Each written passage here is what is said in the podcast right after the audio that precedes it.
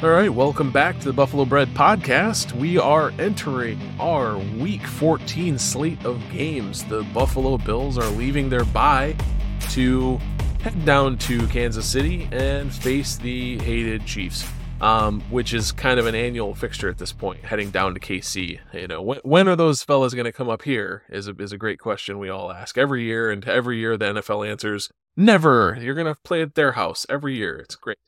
Um, as we all know, Sean McDermott is 6 0 coming off of a bye in his time in Buffalo. And uh, all six of those games have been played at home. So we're going to, you know, test fate this weekend and see what, you know, whether that trend continues and the Bills can continue on, on or start hot run to the end, or if, you know, Bills Mafia collectively starts looking at the draft this weekend. What do you think, Dan? JJ, all I know is I'm ready to be hurt again. I can't wait. I've seen so many people posting memes to that effect. Like, well, the bye week is over. I'm ready to be hurting. Exactly, exactly. There, there's, there feels like a positive energy for the most part coming, eh, coming into this game from some of our, some of our key contributors on offense and defense. But man, it's, it's also been a wacky, wacky bye week for the Bills. A lot of some disturbing stuff in the vein of Von Miller, which I'm sure we're going to get into. Of course, mm-hmm. the uh, Tyler Dunne, Sean McDermott expose uh, oh, yes. for Go Long as well. Um, it's made it a little bit hard, I know, for me to focus on the football aspects of the the game coming up because there's so much swirling around here too. But then also you've got Dion Dawkins chirping about how it's kill or be killed and the team feels locked in. Jordan Phillips doing his usual trash talk around the league oh, during God, the bye no. week. So it's this weird mix of kind of surreal news coming from Bill's camp, but also the players that are on deck seem to be handling it really well and seem to be focused with the task at hand, which is beating Kansas City. So, you know, we're not going to have an answer as to how much the off field stuff with the Bills is a distraction until probably we get the result of the Kansas City game. Um, so JJ, it's I, it's it feels a little bit difficult to uh to kind of gauge where I should be at right now. Any other team in the league that had all the stuff swirling around it, I think I would be worried. But there is a, an also an unusual sense of calm and confidence coming from the leadership, the player leadership of this club. So I I don't know, I don't quite know how to feel, but I know I'm looking forward to seeing what the Bills do on Sunday for sure. I think that's a fair place to be. I think that's a lot of where Bills Mafia is, is that we saw two consecutive games where the offense looked like it's supposed to look against the Jets and then the, the Eagles, and both of those being exceptional defenses. Um, and so seeing an offensive performance against those defenses, you know, was great. Unfortunately, the defense uh, led, led by Sean McDermott could not get it done against the Eagles. Uh, and so, you know, we're really in a position where the the big question comes: Can the Bills do what they need to do um, to get a lead and hold it against these Chiefs, who have been kind of vulnerable in the second half of games? Um, and the whole landscape is really wonky right now. The NFC is weird because there's like four front runners and everyone else is like two or three games behind. And so this weekend, likely in the NFC side of the slate, things are going to be locked. You know, some teams are going to um, clinch their playoff uh, uh, position, if not their position, the playoff the playoffs as a as a thing. Um, and then in the AFC, I feel like it's going to co- maybe the top couple of seeds will get locked in prior to Week 18, but I feel like four through seven will probably still be in play all the way through the end. Um, and you know we saw the Patriots, the two and what two and ten, two and two and nine Patriots uh, beat the Steelers and, on two and ten Patriots. Two and ten now. Bills. Yeah. That's right, helping them out. Um, you know, after the Bills help them out by giving them one win, which really, you know, I presume I'm just going to play the conspiracy theory that the Bills didn't want them to have a top five pick, and so they tried to help them with a win early in the season, not realizing that the season would fall apart and that it would become really important that they didn't lose that game. Um, you know, they're that playing four. Some, that's some 4D mental chess. gymnastics. Yeah, exactly. Some mental gymnastics, man. Playing some 4D chess. They're trying to, you know, cripple draft down the line, you know, because they could they had the leeway to give up games, which they didn't. I'm just lying. I'm just trying to justify. I'm pleading with myself for a reason to make it make sense that the Steelers uh, were a you know, a worse team than the Patriots on the field last night. However, um, the Bills were a much better team on the field and somehow got worked by the um, now benched uh, McCorkle Jones led uh, uh, Patriots. I don't know. And, yeah, the the NFL is just we got to accept that it is a week to week league, and the things that you see in one week don't necessarily translate or carry over for a variety of different reasons. That's just the way the NFL is built this year. Yeah, absolutely. And so, so here we are. We have got um, a number of teams that we want to lose every game. We want the Dolphins to lose every game. We want the Steelers to lose every game. We want the Colts to lose every game. We want the Browns to lose every game. And the Texans, Broncos, Bengals, and Chargers also to lose all their games. Um, we have the benefit of playing against the Dolphins and Chargers as we close out the season for the Buffalo Bills. Um, but everybody else, namely the Broncos and Bengals, um, we either have played and they've beaten us or we don't play.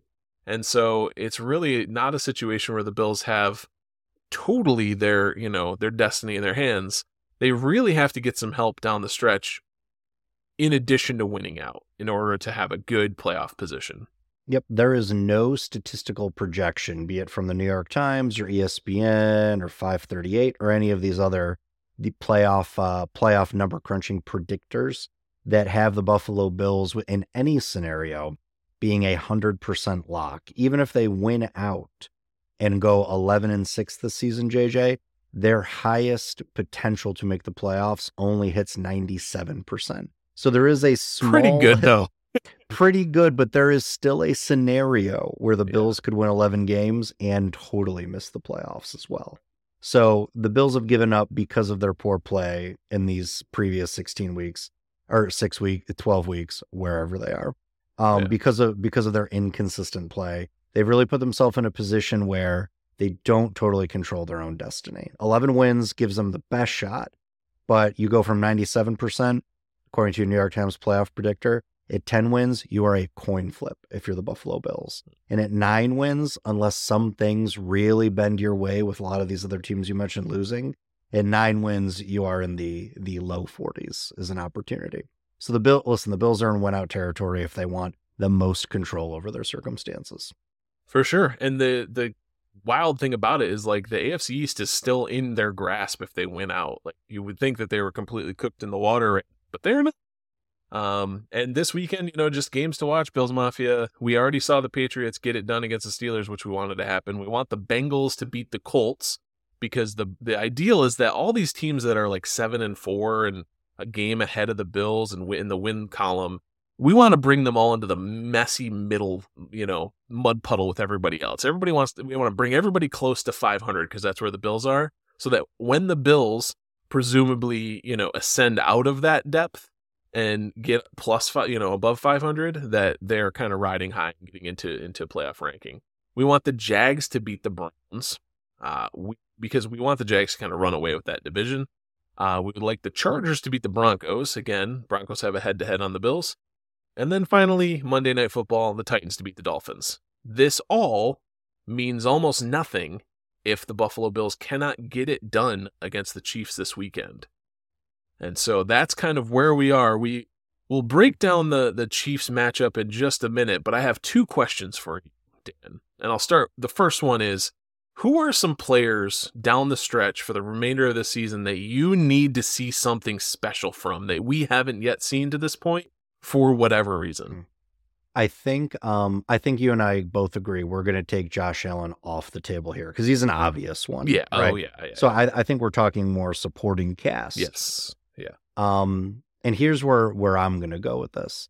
Uh, there needs to be the emergence of a true number two pass catcher to Stefon Diggs, be it Dalton Kincaid or Gabe da- or or Gabe Davis. So I'm going to go Gabe Davis. He is in a he is in the last year of his contract. He is poised to be a free agent. He has put up inconsistent ball to say the least this season, and they really need him to kind of find his groove at the tail end of the season if they're going to make a run. The Buffalo Bills, JJ, have struggled when they cannot work in multiple pass catchers behind Stefon Diggs. Dalton Kincaid has done a great job here in the latter parts of the season um, with his his effectiveness in the offense, both under Dorsey towards the tail end of Dorsey's tenure and under Brady as he has gotten his tenure off to a great start. But Kincaid is a tight end. Granted, plays more like a wide receiver. But the Bills, if they're really going to hit those explosive plays and they're going to take the roof off defenses, they need a more stable, solid number two option. Khalil Shakir has been great, but he brings a lot of value in the slot too. So that leaves us with Gabe Davis figuring things out on the outside opposite of Stefon Diggs. Listen, if there were a time for Gabe Davis to step up, it would be now. He has had his best moments as a Buffalo Bills in clutch positions, in clutch performances, and every game down the stretch is going to require that. So for me, JJ, I got to see something from Gabe Davis. I think it transforms this offense when there is a reliable outside threat opposite of Stefon Diggs on the other um for the Buffalo Bills. And I would love it to be Khalil Shakir, but he he to me means too much with his crisp route running and perfectly timed releases. He means too much to keep the middle of the field to me alive for Allen. Um I want to see I want to see Davis step up. If not now, when? Like, do I think Gabe Davis, no matter how well he plays, will be re-signed by the Bills at the end of the season? No.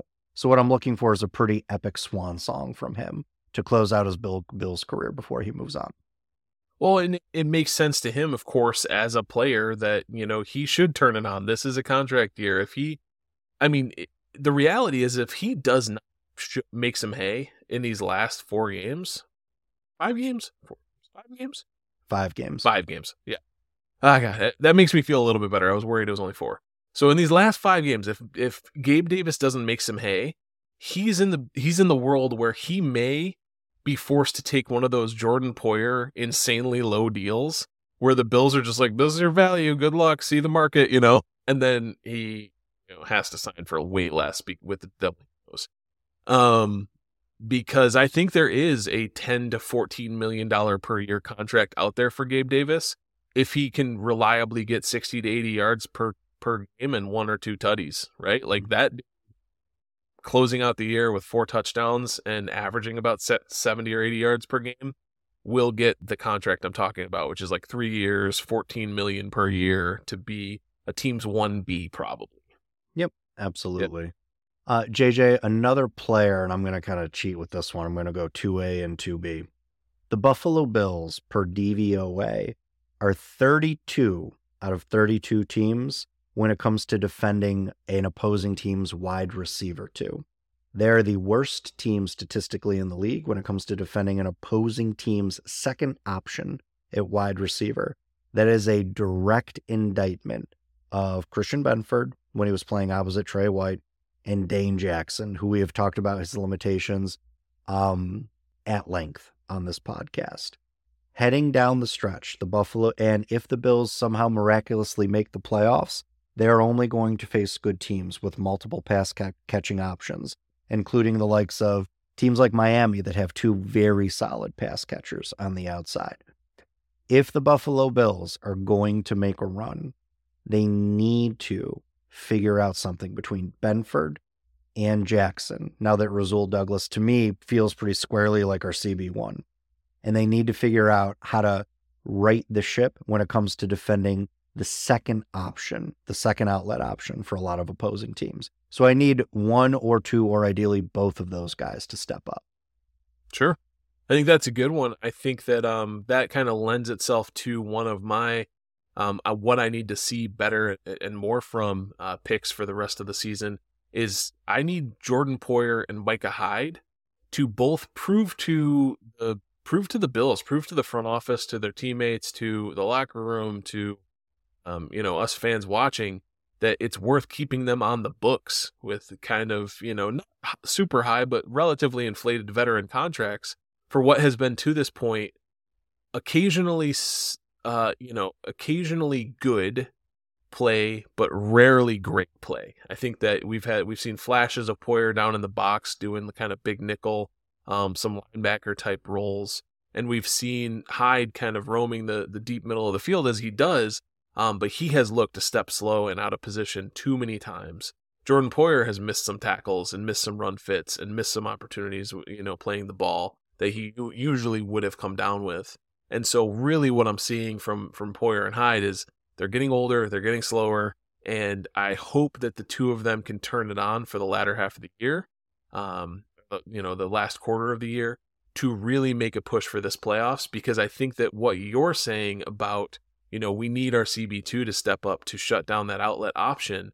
Um, I think that Poyer and Hyde can can help with that quite a lot, but they need to show better play. We need some splash plays. We need them to look a little bit like the, you know, All Pro Poe and and Micah Hyde, you know, deep middle, um, you know, outfielder playing the ball, you know, over over his shoulder in the playoffs type of type of guy. So, yeah, I think we need to see a little bit more from them because I think that that's another component of covering that secondary option that it's probably uh, you know it's probably because some of time some of the times that the safety help designed in the system is not getting there to help that CB when they know they have help. You know, we know from the watching the Sean McDermott defense, oftentimes it's a combination of coverages. It's I'm a CB playing inside leverage.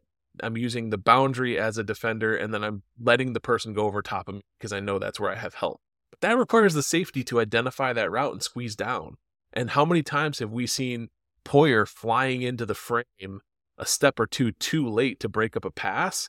And sure, they tackle the guy, but he's already got the 17 yards for the first down at a long and late third down that they really needed to stop on. So that kind of leads to, to one of my um, recommendations for a player we need to see more from. And I'm actually going to flip back over because you had Gabe Davis. I'm going to flip back over to the offensive side of the ball. And I think we need to see James Cook firmly take a hold of the offensive backfield. I think that, you know, we've seen Latavius Murray eat into his touches a little bit. We've seen Ty Johnson eat into his touches a little bit.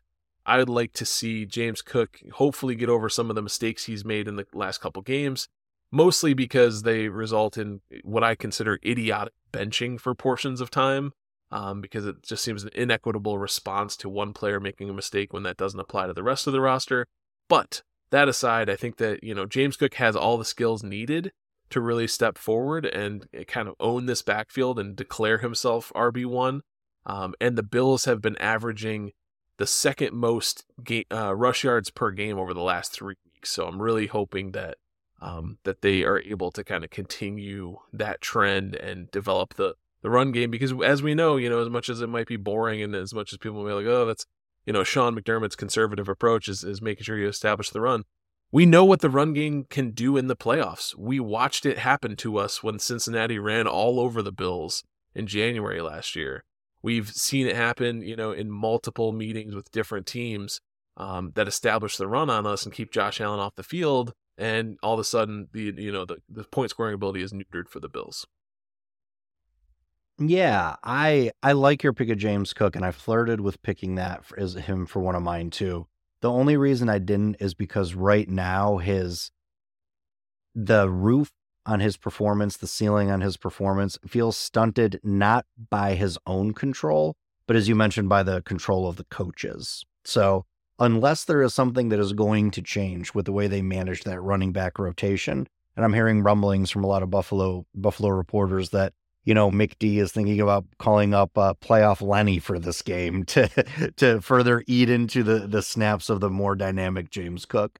But um, I, I think I think for I think for that to happen to me, that doesn't feel player controlled. Coaches need to on the staff need to stop outsmarting themselves and just roll with a clearly more dynamic and potent player, which is Cook. But I agree with you. If he figure if he if we can figure it out for Cook, and he can become that dynamo in the pass catching game and the run game that we know he can be, the outlook of this offense and the ceiling and potential of this offense improves exponentially for the stretch run here. Yep. All right. Um, do you want to address? I, I know we got. Uh, do you have any other players first before we move on to our next segment? Yeah, somebody other than Leonard Floyd on the defensive line to sack the Any, quarterback. anybody? Yeah. Any, can, I, can I get one? Person? Anybody, and that's no, Yeah. that's no shade at Rousseau Yeah. because Rousseau's had a really good year, and he is so dy- he is so dynamic in stopping the run game as well. It's really something to behold. And we know Ed Oliver has been an absolute game wrecker. I mean, a lot of his run stop win rates and pass rush win win rates, despite the fact that he is still he is seeing more double teams now for obvious reasons that he did when Jones was in the lineup, have still remained consistent since Jones went down. I mean, Oliver is having just a hell of a season. But we have said this before, and it bears repeating when we go to play the Kansas City Chiefs pressure versus sacks. Pressure on QBs that are not Joe Burrow, Patrick Mahomes, Lamar Jackson um, can really affect other QBs. The problem is that down the stretch, we're facing only good QBs, with the exception of Bailey Zappe. Um, we've got Patrick Mahomes, who we know handles pressure really well. So if you want to you want to beat him, you got to put him on the ground. Dak Prescott having a great year under pressure this season. Um, you've got Justin Herbert, who there are it is an open question: is he a really good QB or is he just a really fun QB to watch in highlights? But he has also shown some promise against pressure. Tua Tagovailoa, who we'll see at the end of the season, not great when not great when blitzed, not great under pressure. But he gets the ball out so quickly, a lot of times it negates and it doesn't even matter. So the Bills have to prioritize not just pressure, they've got to prioritize bringing a lot of these QBs down to really rattle them out of their game plan. Leonard Floyd is doing it at a fantastic pace for the Buffalo Bills, but he needs a partner in crime. And I, I don't think that's going to be Von Miller this season. So it's got to be some combination of Greg Rousseau or AJ Epenesa to really step up. Well, and I agree, and I think that that's gonna, you know, we need to see something from Greg Rousseau. His fifth year option has to be decided on um, this off season, and that's a, I think it's a fourteen million dollar guarantee um, for that fifth year, and so they have to decide on it in, in the fourth year um, for the fifth, and so that's that's something that's coming up. And then AJ Epenesa is playing for a contract again. He's in a Gabe Davis type situation where um, it's his time to show it. We know there's money there for defensive ends, and he's putting together the stat package that'll him paid. Likely not at the Bills. I think the Bills will have the opportunity by pulling some levers in the offseason to free up some cap space and get one of Leonard Floyd or AJ Epenesa back. And I know that you do not like re-signing elders to this defensive line, but at this juncture, I'd rather have Floyd than Epenesa um, for a one or two year deal at most because he still has some juice. Um, but you know, I think that it's a it's a it's a situation where I agree. I think that somebody else needs to bring some heat, and if that is you know um, Ed Oliver from inside, I think uh, that's an okay answer for me too, or some other alternatives in that way. Uh, so, speaking of pass rushers, we have the uh, well, we have a couple of things. So we have a 911 call that resulted in Von Miller being asked to turn himself in, being charged, and having an arrest warrant issued. And then those claims recanted by the caller, but the district attorney in Texas is still determining if there will be criminal charges. I think that's I think that's the the, the summary, right? Yes, that is correct. Um, that is kind of where things stand right now with the Von Miller situation. From a league perspective, the Bills have, have uh, stated they have no indication that he'll be going on the commissioner's exempt list, which means he does still have the ability to play and be active. And the Bills have said that he will be active this Sunday against the Kansas City Chiefs. Uh, JJ, I we have we have not shied away from talking about off the field situations around the league and with this team. And I I listen, there is a lot of, I think, toxic discourse that happens when situations like this come up. And there's a, a lot of calls for due process, and there's a lot of calls for innocent until proven guilty, and all of those things, and all those things which I, I absolutely believe are true. But I also do think that as the process plays out, it is fair to read a lot of the actions that were reported in the police report and draw some conclusions from that that while we do not have any final answer on what may have happened or what the legal process will will bring to bear it is fair to say that football and football reasons for activating von miller feel like cold comfort and small in comparison to the gravity of the situation that he is facing off the field and the questions that may pose to the Buffalo Bills franchise as a result of how the legal process may or may not play out. I am surprised, quite frankly, that the Bills are not showing more restraint in their actions towards Von Miller right now. I'm not saying they need to cut him. I agree. The process needs to play out.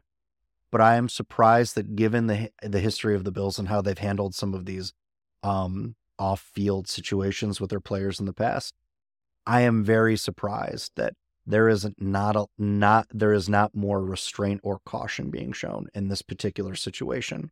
Because again, if you are to believe even some of what is in the police reports that are have been um, available as a result of the story breaking, there are some allegations that I think it is worth taking a pause and reflecting and asking ourselves: Is the football field in a prime game against Kansas City really where the Bills franchise needs to position Von Miller right now. There are just some things that are bigger than football, and I'm surprised that the Bills are are handling this with the I don't want to say carelessness, but ambivalence that they are. Yeah, yeah, yeah really, it's toneless for them to to act as if the fact that a decision has not been made in a court of law, it, it's it's toneless for them to act as if that erases this as an incident that occurred in the world. You know, like I, I think that there's still answers there's still answers to be had, certainly legally, but I think that the narrative of a person potentially assaulting and choking a pregnant woman um, who's you know probably less than half of his size and being the aggressor in that situation, even if it is just an allegation at this time, even if that person, for whatever their their motives were, recanted that claim, there's still apparently audio recordings. There's still apparently enough evidence of it because the call was made and, and authorities responded that it's not outside the realm of reason of rationality to say, "Hey, Von, why don't you sit down for this game? There's a lot going on. You're inactive. It's essentially a paid, you know, paid paid vacation from the team for a little bit while this all, you know, we sort this all out." Because I think that I agree with the people who say, you know, due process, you know, uh, innocent until proven guilty, um, about, you know, him being immediately cut from the team. I think that that would be a bridge too far. But I do, you know, you know, when they say that that's the wrong move, I do believe that um, it's just having some distance and, you know, being able to say, and like the other piece of that is Brandon Beane, Brandon Beane nor Sean McDermott was willing to to speak a single word about this with any of their media availability in any terms other than you know, we've spoken to Von and we're just kind of sit, waiting for the league to make a determination.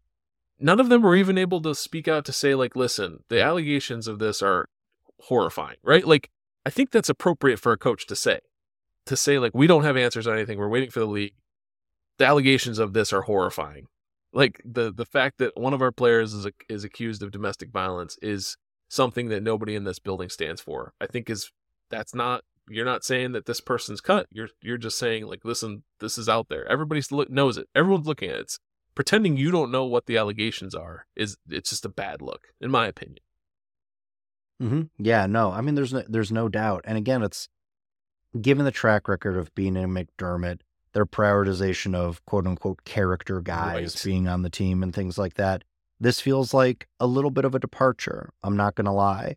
Um, it feel it and maybe this is naive and this is as I as I now formulate the sentence in my head, I definitely think it sounds naive. It but I think we have put a lot of trust in these guys to not just steward the product on the field, but the culture off the field as well. And this really does feel like a point of difference and variance from previous instances of how the Bills have handled these types of situations. It is probably largely motivated by the fact that McDermott feels like he is coaching for his job, or at least a there is a a urgency of this team to quote unquote right the ship and get it right. And they may look at Von as and his eventual ability to play healthy is too important a piece to that. And again, I would say to that that that is given the gravity of the real world situation that is happening, that feels like a small view a small gaze and a narrow gaze on the the true impact of the situation. And listen, there's these situations are complex and they are hard to unpack for a variety of reasons. So we are not saying again cut or end his football career, but we are saying that there needs to be time and space for that process to play out and it is hard to give that to the player and the other people that are involved when you are utilizing this player and and handling the situation and messaging the situation as if nothing happened.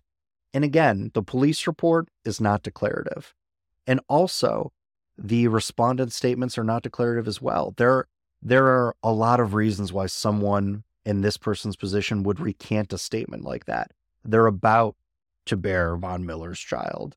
And there are thoughts of potential financial support that could go by the wayside. How do I care for this child if the father is not in the picture? There are a lot of really scary calculations that people in abused relationships make, unfortunately, because they are prioritizing something other than themselves and their own well being, often the well being of a child, in situations like this. So, again, we don't, that is all to say that we don't know what the outcome of this is going to be, and anyone that purports to is lying to you.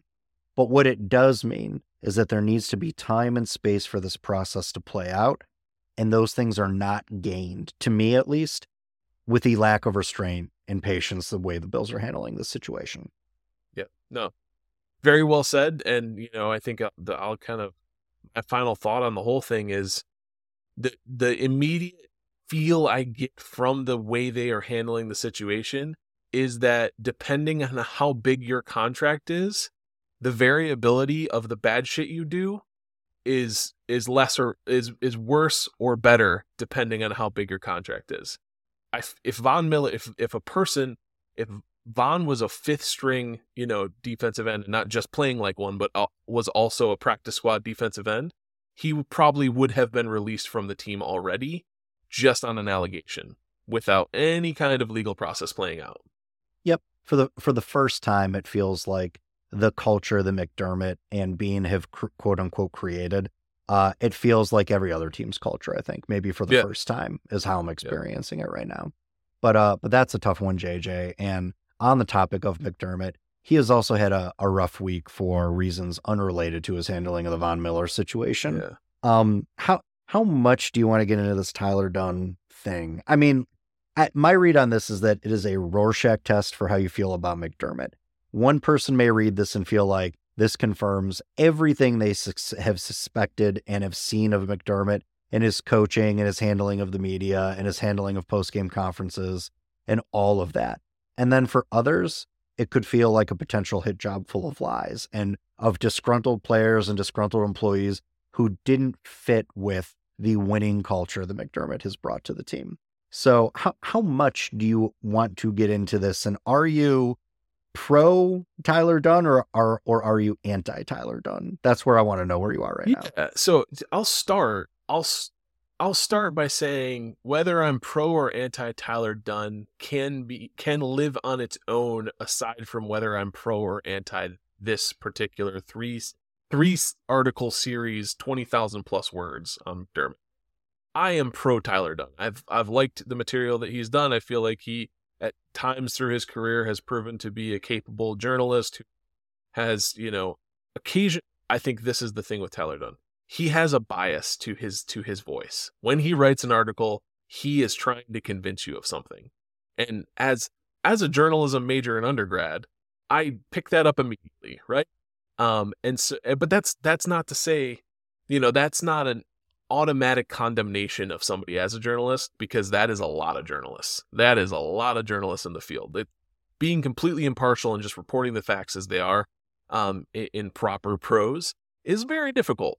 And so, you know, there tends to be a little personality a little bit of bias in the way that, that writing comes through. So, saying that, I, I am a fan of Tyler Dunne because I think his approach to long form, form journalism, to kind of working sources and, and putting together narratives is something that is missing in the sports in the sports media. I think the quick, you know, five or or 10 sentence clips on like NFL, you know, rumors and stuff like that has become, you know, the 140 characters on X or Twitter is like what we count as news now, and I don't think that's true. I think there is a space for something and a little bit more in-depth and nuanced.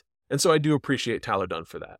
Um, how much I want to get into the articles, I'll say, you know, I read I read every damn word of them, and as a person who has a long has has long been a Sean McDermott defender, has long been a it can be so much worse if you get rid of McDermott person. on the internet argument argument of things.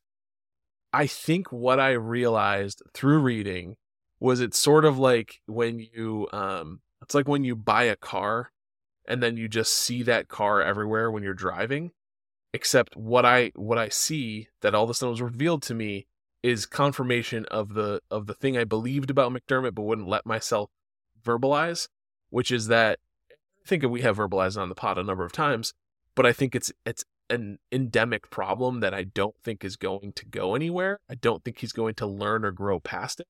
And it's that he gets tight, emotional, and coaches scared. We all know this. He kneeled 20 kneeled out the end of the game, 20 seconds left, didn't let let Josh Allen even try to get into field goal range. Like that that came through in spades throughout all three articles was this sense of a person who is so micromanagey, who is so tight to like that winning culture, who also was referred to as like nobody in the building cares more about a championship, cares more about working hard, cares more about making it happen for this team than Sean McDermott but that can come to bite him at times when the chips are all down and it's the darkest and he grips too hard and that infects the sideline. The people and then all of a sudden you have people making mistakes missing tackles on key you know, third or fourth downs trying to trying to get catch the take the interception instead of bat the ball away all of a sudden it's a hail mary right? Like that is the kind of thing that um, the article came through with with a number of sources and almost every single one of them anonymous unless it's a retired player who had really nothing to lose and usually was talking favorably about McDermott. Um, that's all to say. Reading through it all, some of the stuff was like, uh, you know, the big headline that's making its way around right now is McDermott's failed attempt in the training camp of 2019 to give a motivational speech about what a team can do, can really accomplish if they put their heads together but he his his reference point was the 9/11 terrorists and um, Kyle Williams tried to summarize to the players on the field after that happened as an already retired player. Kyle Williams is like, "Well, I think what Sean was trying to say is like imagine what these dudes who are evil can accomplish in terms of calamity and terror um and where are the good guys. Imagine what we can do with our level of commitment to doing good. And it's just like that is God not bless like Kyle Williams. Yeah. no. Well, and that's the thing is like that's Kyle Williams' incredible interpretation or translation of what was a far worse speech. And so he's getting dragged in the media for that whole thing because it came out through that article and like a, I guess a number of different sources confirmed that oh that absolutely happened. Um, but uh, and he, I mean, McDermott all but confirmed that that actually happened too because he even has said, you know, I, I you know, regret making those sorts of comparisons, and I, I, didn't. That was not my best speech. I was still learning to be a leader, um, which I actually appreciate him coming out and actually addressing something and taking some, you know, some culpability. But uh, but it's really like, you know, top to bottom, I think that the the thing I take from it is, I don't think it's lost with with Sean McDermott.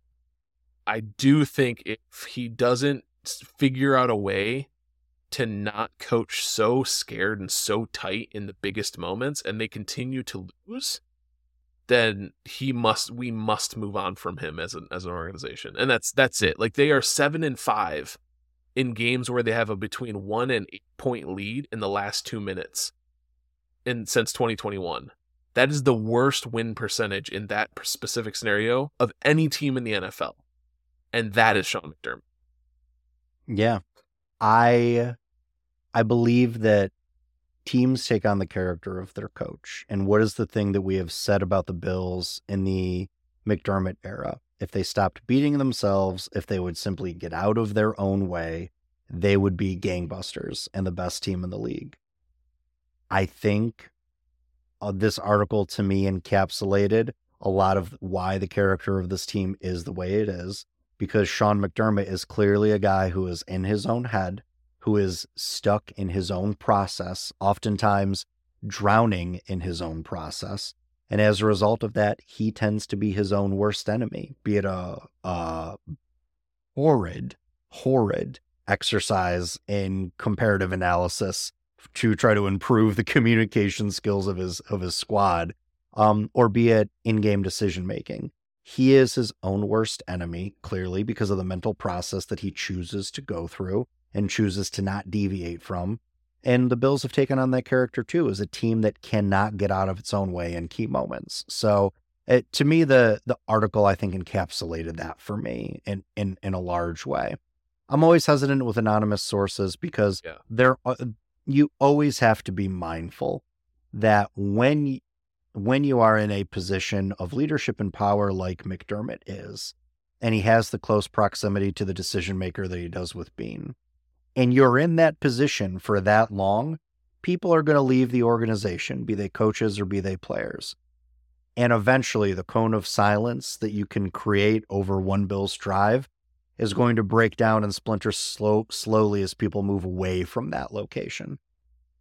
And it, ha- it, it is happening to McDermott because, one, I think there are some facts in the story that, that bear reporting, but two, the opportunity to report them has increased because of the long tenure that McDermott has and the trail of former coaches and uh, departed players that you leave behind in your wake when you have such a long tenure.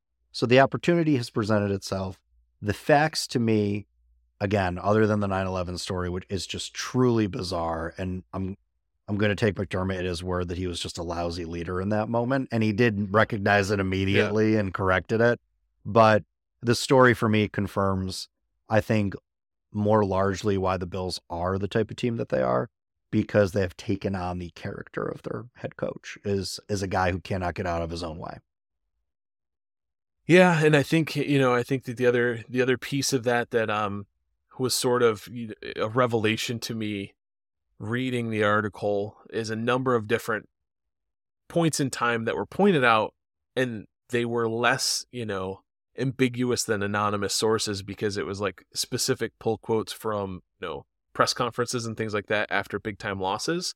The number of times Sean McDermott has either blamed nobody or blamed the offense for a clear and complete um you know collapse of his defense right like that is that was the thing that I t- another thing i took away from the articles where i was like ooh now i'm remembering these press conferences and you're right each time he says ooh edu- execution or we didn't get it done and that starts with me he never actually expanded on it that starts with me and my defense was called wrong he would say oh you know we didn't get done and starts with me and then go on to blame the offense for scoring too fast and giving Mahomes too much time. Like 13 seconds, too much time. Like that's it is just, you know, that's the thing that also worries me. And like you said, a team takes on the personality of its coach and somebody who's unwilling who preaches accountability, but then when his defense or his calls or 12 men on the field, which is ultimately his responsibility, is a reason for a loss, he does not take accountability squarely on himself other than saying like weird platitudes and things about everybody needs to look in the mirror and try to get better. Like that's I think that's one thing I also took from it. But that's that's what it is. We hopefully won't see another massive um, you know, named end of a game horror show like we saw with 13 seconds or um 12 men or whatever it might be. Um, this coming Sunday against the Kansas City Chiefs. Do you want to get into that matchup a little bit, Dan? Yes, but I feel like you've already put a hex on this game by saying hopefully we won't see it because now I feel like it is assured that we will see Ah, some calamitous well, ending for this game. we- we know it's gonna be tight. I'm I'm pretty sure of that. I feel like this is gonna be decided by six or less points. Is my opinion of this game. yeah, you know, I, breaking down the numbers for this, I I could see that as a possibility. But there, mm, I don't know. I got a weird vibe on this game. I got Okay. positive for the Bills, but let, let, let's dig into it so I can work my way through the rationale. Absolutely. Why don't we start with the uh the Buffalo Bills defense versus this Chief offense? Because I think that that's probably, you know, if we're going to talk strength on strength, it's probably Bills O versus Chiefs D. But I think you know the second tier of, of this this teams or these teams matchup is really Buffalo Bills injury riddled defense versus this Chiefs offense that just can't seem to find its identity and will have an even harder time of it um, with you know um, breakout running back Isaiah Pacheco down for the game, um, out with a, uh, a shoulder injury, I believe. Yes, he will be out. So I think they said uh, McKinnon is going to get the start, or is it Clyde Edwards Helaire? One of the two. One of the two. Klein, uh, this is one thing I'll say. Anybody who's like dragging the Bills for missing the Kaiir Elam pick, the Elam pick was around the same time that Clyde Edwards-Helaire was picked by the Chiefs. He's been almost a almost as bad of a bust in terms of getting things done and productivity. That is a that is a long way to go. You are you are doing some mental gymnastics. That is yes. a long way to I'm go. Trying to, to justify for, everything. well, and yeah. Elam's also not cooked yet, too. I still got yeah. hope for that kid. I know. Yeah. Anyway, I digress. We can't do another Elam diatribe. No, no, no. So, uh, in so we are starting with uh, the Chiefs' offense and the Bills' defense, and I'll tell you this That's is right. an, this is an interesting an interesting matchup from the standpoint that it is simultaneously both strength on strength and weakness on weakness, and something is going to have to give. And what I mean by that, JJ, is that the pass rush of the Buffalo Bills, as we have discussed, while Leonard Floyd is the the the clear producer on that defensive line, other guys have had have had some decent seasons in Rousseau and Oliver. And the Buffalo Bills are third in pass rush win rate, according to ESPN stats and info. They now go up against an offensive line in the Kansas City Chiefs that is first in pass block win rate. So this is the epitome, line for line, strength for strength, when it comes to the Buffalo Bills needing to do what they need to to try to put pressure on Mahomes and bring him down. What I mean by weakness on weakness, JJ, is these two lines are also the bottom third of the league, respectively, in run stop win rate and run block win rate. So the Buffalo Bills, I think, rank 19th in run stop win rate, and the Kansas City Chiefs are 22nd in the league at run block win rate. So these are two teams whose strength is clearly engaging with the pass game, and weaknesses on the line are engaging with the run game. It's going to be fascinating to see, though, the offensive approach that Andy Reid decides to take, even with Pacheco out. Because this this wide receiver room for Kansas City, I feel like it's fair to say, is maybe the weakest they've had in the Reid Mahomes marriage. And the drop rate for this wide receiver unit, we make a lot of the big drops that we see in prime time, but the drop rate for this unit has been consistently high all season. Outside of Kelce, and maybe Rice, the rookie, rookie, rookie wide receiver for Kansas City out of SMU, there are not a lot of options that Mahomes trusts. And he proves it with a lot of his decision making. He's no longer the point guard ball distributor that he was even last season, their first season without Tyreek Hill. So there's got to be some sort of pressure release valve on Mahomes in this game that I think is going to tempt Reid to engage with the run game a little bit more to see if the weakness that he has in that area can at least be stronger than the weakness that the Bills have in stopping it. I think back to that 2020 COVID game, the one that got rescheduled between the Bills and the Chiefs, and it was the last time I think the Chiefs played in Buffalo. Andy Reid ran the ball in that game, JJ, 40 times. Yeah. yeah. Andy Reid doesn't do anything in a game 40 times. He ran the ball 40 times in that game. And so I think what we're going to see in order for, to negate the strength of the Bills, but also engage one of their weaknesses, is I think we're going to see a balanced offensive approach here, even with Pacheco out. And I think we're going to see the Chiefs break out some some interesting play selections when it comes to running the ball. I don't think it's going to be 50-50, but I think the Chiefs are going to focus in on the run and running at a higher clip to try to keep the Bills offense off the field, but also try to expose a potential weakness with this otherwise pretty stout defensive line for the Bills. Well, and I think the other piece of that is that, you know, if I'm the Chiefs, the way I want to attack the Bills is establish a run enough that I don't think uh, Patrick Mahomes doesn't do a lot of play action. Um, no, but they're not. They're yeah, not gimmicky. They don't. He, they don't. Yeah, they don't do a lot of play action. But I do think that, that that's a perfect wrinkle to add to this game. Just something you don't do a lot of. Have Kelce, you know, fake run block for two beats and then head out on a route and all of a sudden you have a great, you know, mismatch because Travis Kelce versus either Terrel Bernard or even Tyrel Dodson is a little bit of a size mismatch in terms of, you know, being able to break tackles. And so I think there's some opportunities there, uh, you know, just eh, because I know that there, there are people that I, I hold near and dear that would be um, remiss if I didn't mention. Uh, Taylor Swift will be in attendance for this game. Uh, the Chiefs are four and one at home when Tay Tay is there. So just keep that in the back of your mind as well, uh, since we're talking about the Chiefs. So, and uh, you're on a heat. You're on a heater know, tonight. Right? I will tell you. You're pulling so, you're pulling these these engaging and exotic stats that's right. out of nowhere. exactly. exotic stats. Um, I'll give you an exotic stat. This uh, this marks the first start, first career start for um, rookie tackle Wanya Morris. Uh, he'll be taking over for Donovan Smith on the left side, which is Patrick Mahomes is not a southpaw, is he? He is not. Okay, so that's his blind side. Um, so hopefully Leonard Floyd, AJ Epenesa, maybe Greg Rousseau, and some switch snaps. I'm looking at you guys. Get something done against a rookie in his first start start at left tackle. Um, they're gonna want, especially if they don't have Pacheco, they're going to want to get Jerick McKinnon um, and Clyde Edwards-Helaire going on screens. So I think that those are two things that the Bills have to look for, looking for Rasul Douglas, Taron Johnson to, you know, click and close, um, because that's something they do very well in zone. But the, the Chiefs will start to try to get them going on screens and get Pat on the ground is the other key to the game. And I think you mentioned that as well as there's going to be some opportunities. This Bills pass rush defense is one of the better ones in the league.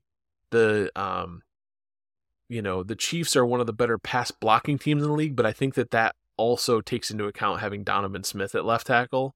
With, you know, the shuffle on the line, there may be some opportunities around the edges for the Bills. The interior is just rock solid. It's going to be really hard for the Bills to make anything, and even with as good as Ed Oliver's been playing, um, going up the middle against Joe Thuney, Creed Humphrey, and Trey Smith is is a very, very that's a tall task for anybody as a, an extraordinary burden yeah, that Ed Oliver will be yeah. bearing. Their their pocket integrity is is pretty excellent, and so Jawaan Taylor at right tackle has had a decent up and down season, but certainly with Wanya Morris uh, playing for the first time in the starting position at left tackle, it, those those are the weaknesses. Um, but dude, like I'm not a I'm a, Rashee Rice is a, is a very smooth route runner and tends to make some things happen. Justin Watson's a decent, you know, possession receiver. Skyy Moore, eh, up and down. I just don't see any real threats on the outside other than Travis Kelce. Um, and I think that their their running game and screen game takes a huge hit without Pacheco in the game. Oh yeah, the, this is an offense that can absolutely be had, and I would even I would even be so bold as to use the term "be shut down." Now the question is, do the Buffalo Bills have enough healthy bodies on offense to do that? And I think you're at your point about the Chiefs using more play action, I think is important because where the Bills are weakest right now, especially with the question, the the open question about the remaining eff- efficacy of Poyer and mm-hmm. Hyde is over the middle of the field, and it has been it has been the case with Dodson um, replacing Milano uh, since Milano went down. So play action would really open up the middle of the field for Mahomes in a way that I think could really help them establish the passing game in ways they haven't been able to this season and potentially get into a groove uh, against a team that is not the Las Vegas Raiders, which seems to be the only team the Chiefs have had any kind of passing su- success against. Um, so it'll, it'll be interesting to see because the Chiefs, JJ, the Chiefs don't do that. 80, 83% of Mahomes' dropbacks do not include play action or an RPO. They are straight dropbacks that they're trusting Mahomes to make the Mahomes to make the right read and make the right throw. So if they add that wrinkle in and they they they choose that little bit of creativity, it it could be a long longer day than we anticipate for this Bills defense for sure. Yeah. And if I'm the defense, I'm trying not to use pressure looks. I'm trying to get as much natural pass rush pressure as I can and cluttering the passing lanes because that's where we know Patrick Mahomes will, will eat you alive if you have soft zones. If you play man, um, especially that is the area where Rashee Rice and Skyy Moore crossing can like really, really hurt you. So I, I think that that's, you know, we, we sort of got a blueprint for how we would expect one, the Chiefs to attack the Bills if they want to kind of hit them in an unexpected way. And then two, kind of the things, the keys that the Bills should, should kind of put on their, their platter for this game on defense against the Chiefs. Do you want to talk about our Lord and Savior Josh Allen? I do. And the place that I want to start is the is the I think the most obvious matchup. That is Spags, Steve Spagnuolo, the defensive coordinator for the Chiefs, against Josh Allen. Spags is known to run a, a multiple front, and he will disguise looks. He will bring pressure. He will use odd eh, odd man fronts. He will do whatever he can to confuse um, and attack the opposing QB. And while Josh in his last five games against the Chiefs has been absolutely gangbusters to the tune of 14 TDs to only two interceptions, he has struggled against uh, this Spags led defense when the Chiefs have chosen to blitz him. Now, Josh against the blitz is usually money, but we have seen in stretches this season from the Jags game, I think, right up until the Jets game, where the offense seemed to finally right itself, that Josh struggled at, at, at a um, an unlikely rate against the blitz this season, but consistently against the Chiefs, JJ, he has struggled against pressure against them. So against the blitz in the five games that Josh has played against the Chiefs since 2020, he's only completed about 49.2% of his passes. Um, compare that when the Chiefs choose not to blitz Allen, and he completes his passes at about a 70% clip, 69.9% to be exact. And his average yards per attempt skyrockets from 4.9 to 9.4. So if I am the Bills, I am expecting the Chiefs to bring as much heat as possible. And not only because it's proven to be effective in stretches against Josh when he has played this team, but because the Chiefs have struggled, I think, in recent weeks, it's fair to say, to um, generate pressure on the opposing QB. They're still, I believe, second or third in the league in overall sacks, but when you look at their production uh, via splits over the last three and five games, they have really struggled in their pass block win rate, but also in their sack production as well. So this feels like a defensive line that, for a lot of reasons, is on the decline, or teams have figured something out in their scheming to negate or at least stunt this Kansas City Chiefs pass rush that was so effective earlier in the season. So I think not just because it has been historically for effective against Josh, Spags is going to bring bring the blitz, but I think if they're going to get any pressure on him at all, it feels like the way this Chiefs defensive line has been playing, it's going to be a necessity. Yeah, absolutely. And I think maybe one of the things that you're you may have kind of uncovered that has changed is that they their middle linebacker Nick Bolton uh, has been on IR with a with a wrist uh, injury. They had had surgery on, kind of like uh, our Dawson Knox, and so I think that might have taken a lot off of their pass rush because he is a middle linebacker who really works so much better playing toward the line of scrimmage and not necessarily dropping into coverage. Um, like his running mate, the the Sam linebacker Drue Tranquill, who will be out with a concussion uh, this week, which is an excellent excellent opportunity for the Bills. We can talk about it in a minute. But I agree. I think that if they, you know, if Chiefs defense want to get anything done, they have to get pressure on Josh Allen. And thankfully, the, you know, Buffalo Bills have the lowest sack percentage in the re- league. They have one of the best pass rush, um, or I'm sorry, pass blocking win rates in the league. And so hopefully can keep that going um, to hit some of those long, eh, you know, long over the top and intermediate throws down the seam because the uh, Chiefs will be missing, as I mentioned, Drue Tranquill, who is a, an excellent modern linebacker in terms of coverage, um, kind of getting to a spot a little bit lighter, a little bit quicker. Um, and then they're also missing their starting free safety, Bryan Cook, who's in his second year. And there were a couple of plays, you know, big gotta have it throws that Jordan Love was able to make for the, the Green Bay Packers after Bryan Cook left the field. And Mike Edwards, who, who replaced him, was a little bit lost in the coverage. And so I'm certain that with some more practice, knowing he's coming in as a starter, Mike Edwards will, will better than he looked in that Green Bay game because it was honestly a pretty massive liability with him in the deep third. Um, and so we'll see what happens. Uh, Justin Reid, their other starting safety, is very and will be there, but he he plays a little bit closer to the line often, and so there's really some opportunities I think down the middle of the field. Um, the place that the Bills will maybe struggle a little bit is with the outside receivers. I know that Stefon Diggs is not afraid of L'Jarius Sneed, and uh, everybody on the team is bigger than Trent McDuffie, but um, they're both pretty scrappy, and they both will uh, will play the the point of attack pretty hard uh, with the ball. They'll come down and tackle too. So um, yeah, I mean that's my my prescription for this. You know, a Bills offensive win is one let Josh cook right like let him pull it down and run it. Let him have a man advantage in the rushing game and kind of do some design stuff.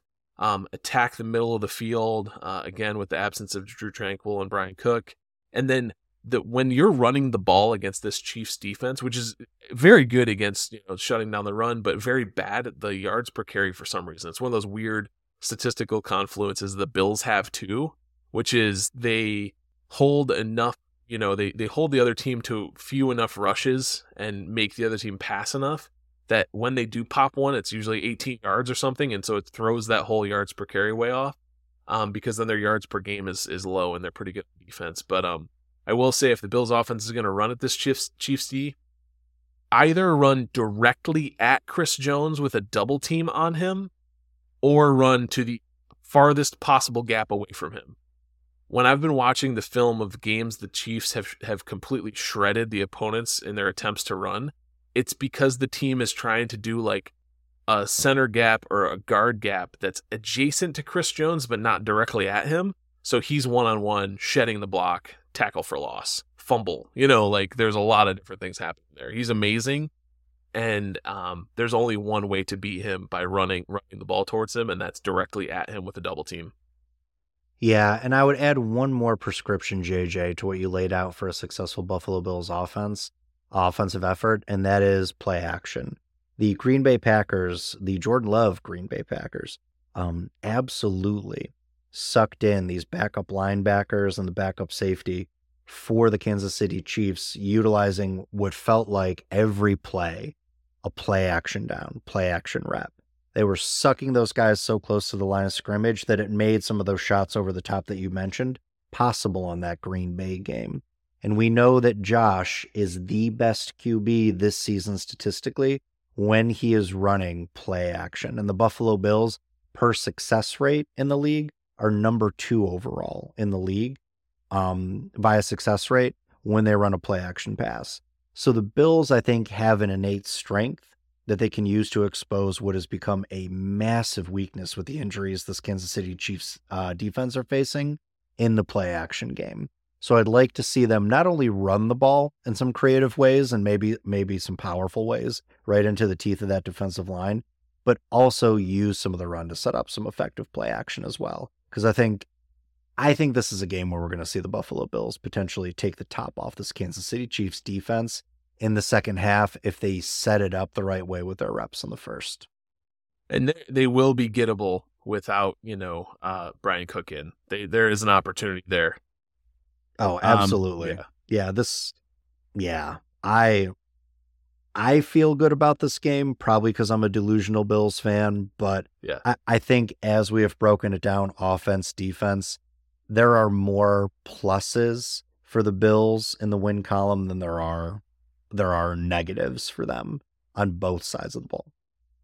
Agreed. And uh, the only side of the ball that I think that the Chiefs are in, invariably better in every possible way is special teams. The Bills' special teams has taken a pretty massive downturn this year and been uh, an unfortunate decider in some games or, or caused some games to be much closer or be losses, you know, at different times, whether it's a missed field goal, um, you know, a punt return touchdown in overtime, like various places. Um, the special teams needs to be better. Uh, Harrison Butker for the KC Chiefs has not missed a single kick this year, um, which is impressive. Uh, but it's just another kind of that's an area that they're they're doing so much better, and it does matter that you know in the scheme of complementary football. Dan. Yeah, yeah, absolutely. And they are the Buffalo Bills, meanwhile, are 22nd in overall DVOA yep. on special teams. So this has not been a banner year for a team that uh, prides itself on playing all three phases.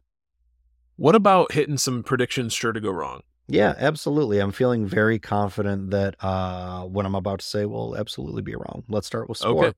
Yes. Um, I've got so just so everyone is aware, this game, this line opened up at two and a half in favor of the Chiefs. Chiefs minus two and a half.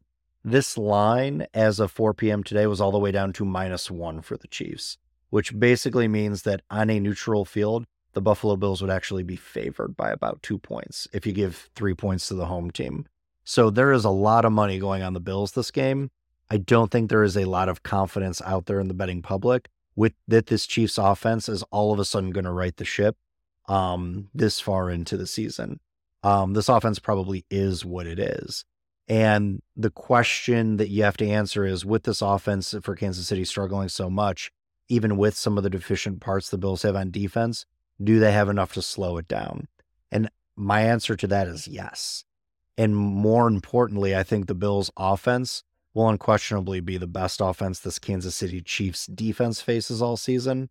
And I, not that they've been untested, but they haven't been tested by an offense the quality of the Bills at this point. So I think the offense has a big day. I think the defense has a surprisingly good day against Mahomes. And I'm going to say Bills win. And I'm going to say 34 21. They're going to win by a couple of scores. I like it. I like it. Um, you got 34 21. I've got the Bills uh, winning 28 18. And I'm hopeful for workman my like win. yeah, more workman like win. And I'm hopeful for my cardiac health that the 28 is like it's 28 10 late in the fourth. And the eight is like touchdown with two point, and they need like a onside kick with a minute left, and it's really kind of out of hand. You know, there's no way they're going to get two scores in the time that's left. But uh, but we're all sort of gripping a little bit, but not like we have been for some of these overtime games and nonsense we've had to deal with this season. Yeah, nice. I like it. I like it a lot. Um, any props you want to prop? Yeah, Josh Allen over under 45 and a half yards rushing. Hmm. 45 and a half. I'm going to slam the over on that because I think that that's a component of this offense for the rest of the run. Yeah, I agree.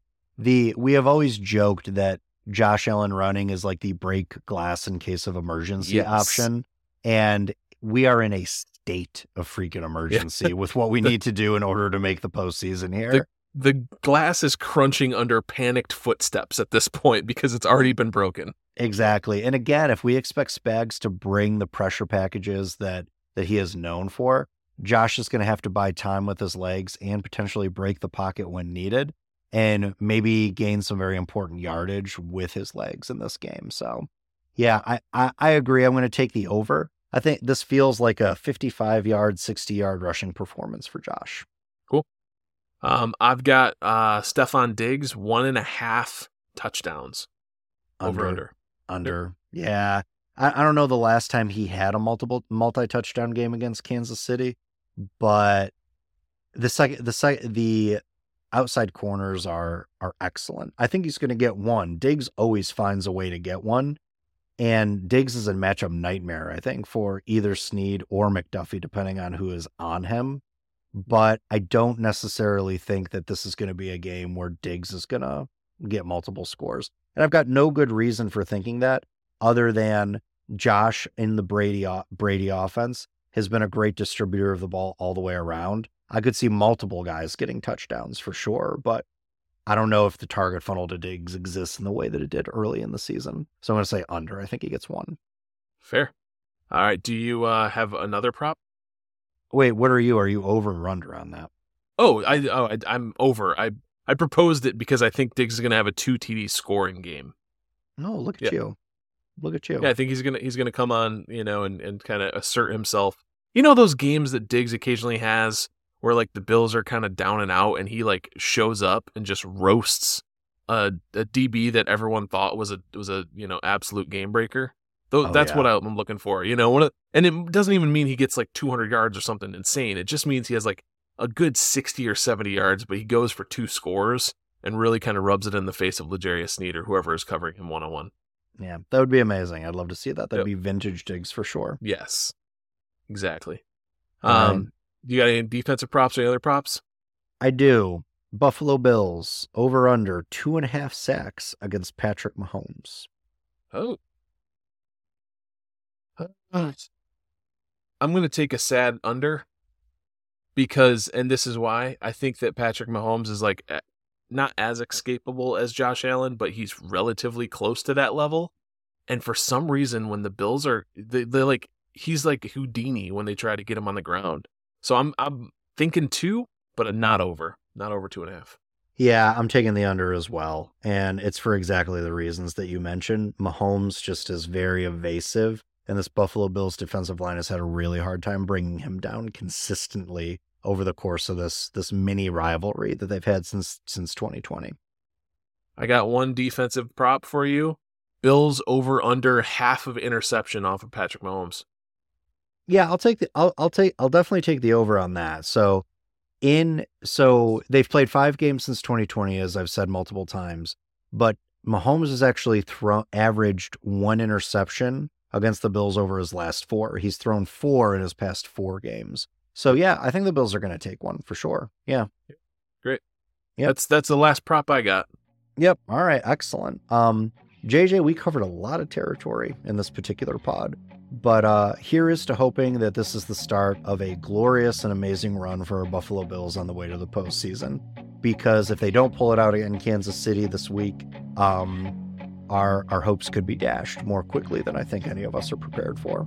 So, JJ, thanks for potting with me. For all of you listening at home, like, share, and subscribe wherever you get your podcast Google, Apple, Spotify, and as always, go Bills. Go Bills.